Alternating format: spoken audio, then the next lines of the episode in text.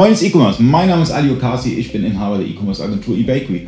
Heute bin ich zu Gast in Förstetten, das ist im Schwarzwald und ich spreche über E-Commerce Schnittstellen zu Datev und äh, da hat mich Johannes Seidel eingeladen.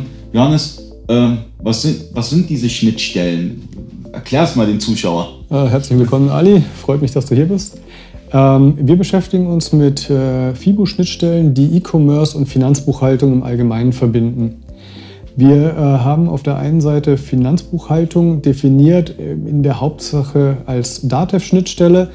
Die DATEV-Formate, die wir ausgeben, können allerdings auch von allen äh, wichtigen Buchhaltungssystemen verarbeitet werden. Da wäre eine Edison, eine Agenda, eine Simba äh, und die DATEV natürlich auch selbst. Das heißt, das Datenformat ist äh, nahezu universell einsetzbar und kann von diesen Systemen verarbeitet werden. E-Commerce auf der anderen Seite sehen wir äh, sowohl von Seiten verschiedener Shopsysteme als auch von den E-Commerce ERP-Systemen, den klassischen, die es hier gibt. Auf der Seite von den Shopsystemen arbeiten wir mit dem äh, Shopware-System. Wir binden Magento an. Dann haben wir äh, die äh, alte XT-Commerce-Familie äh, mit XT selber, Gambio Modified Shops angebunden. Und äh, zu guter Letzt können wir auch die Oxid Shops anbinden. Äh, die Daten werden äh, je nachdem über eine PHP Bridge oder über eine API-Anbindung ausgelesen und weiterverarbeitet als Dativ-Stapel ausgegeben.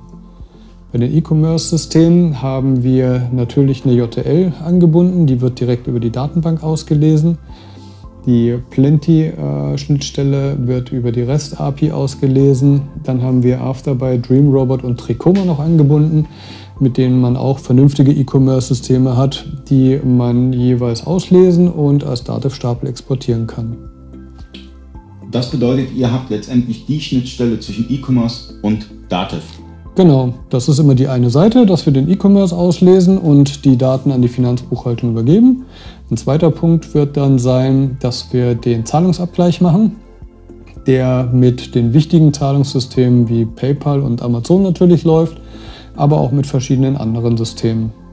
Wenn ihr eine Schnittstelle benötigt für Datev, solltet ihr euch auf jeden Fall Jera anschauen, weil Jera bietet eigentlich eine Schnittstelle zu jedem Shop-System und ERP-System die wiederum relevant sind im E-Commerce. Falls euch das Video gefallen hat, ein Like, die Links befinden sich in der Beschreibung. Danke Johannes, bis zum nächsten Mal. Dankeschön.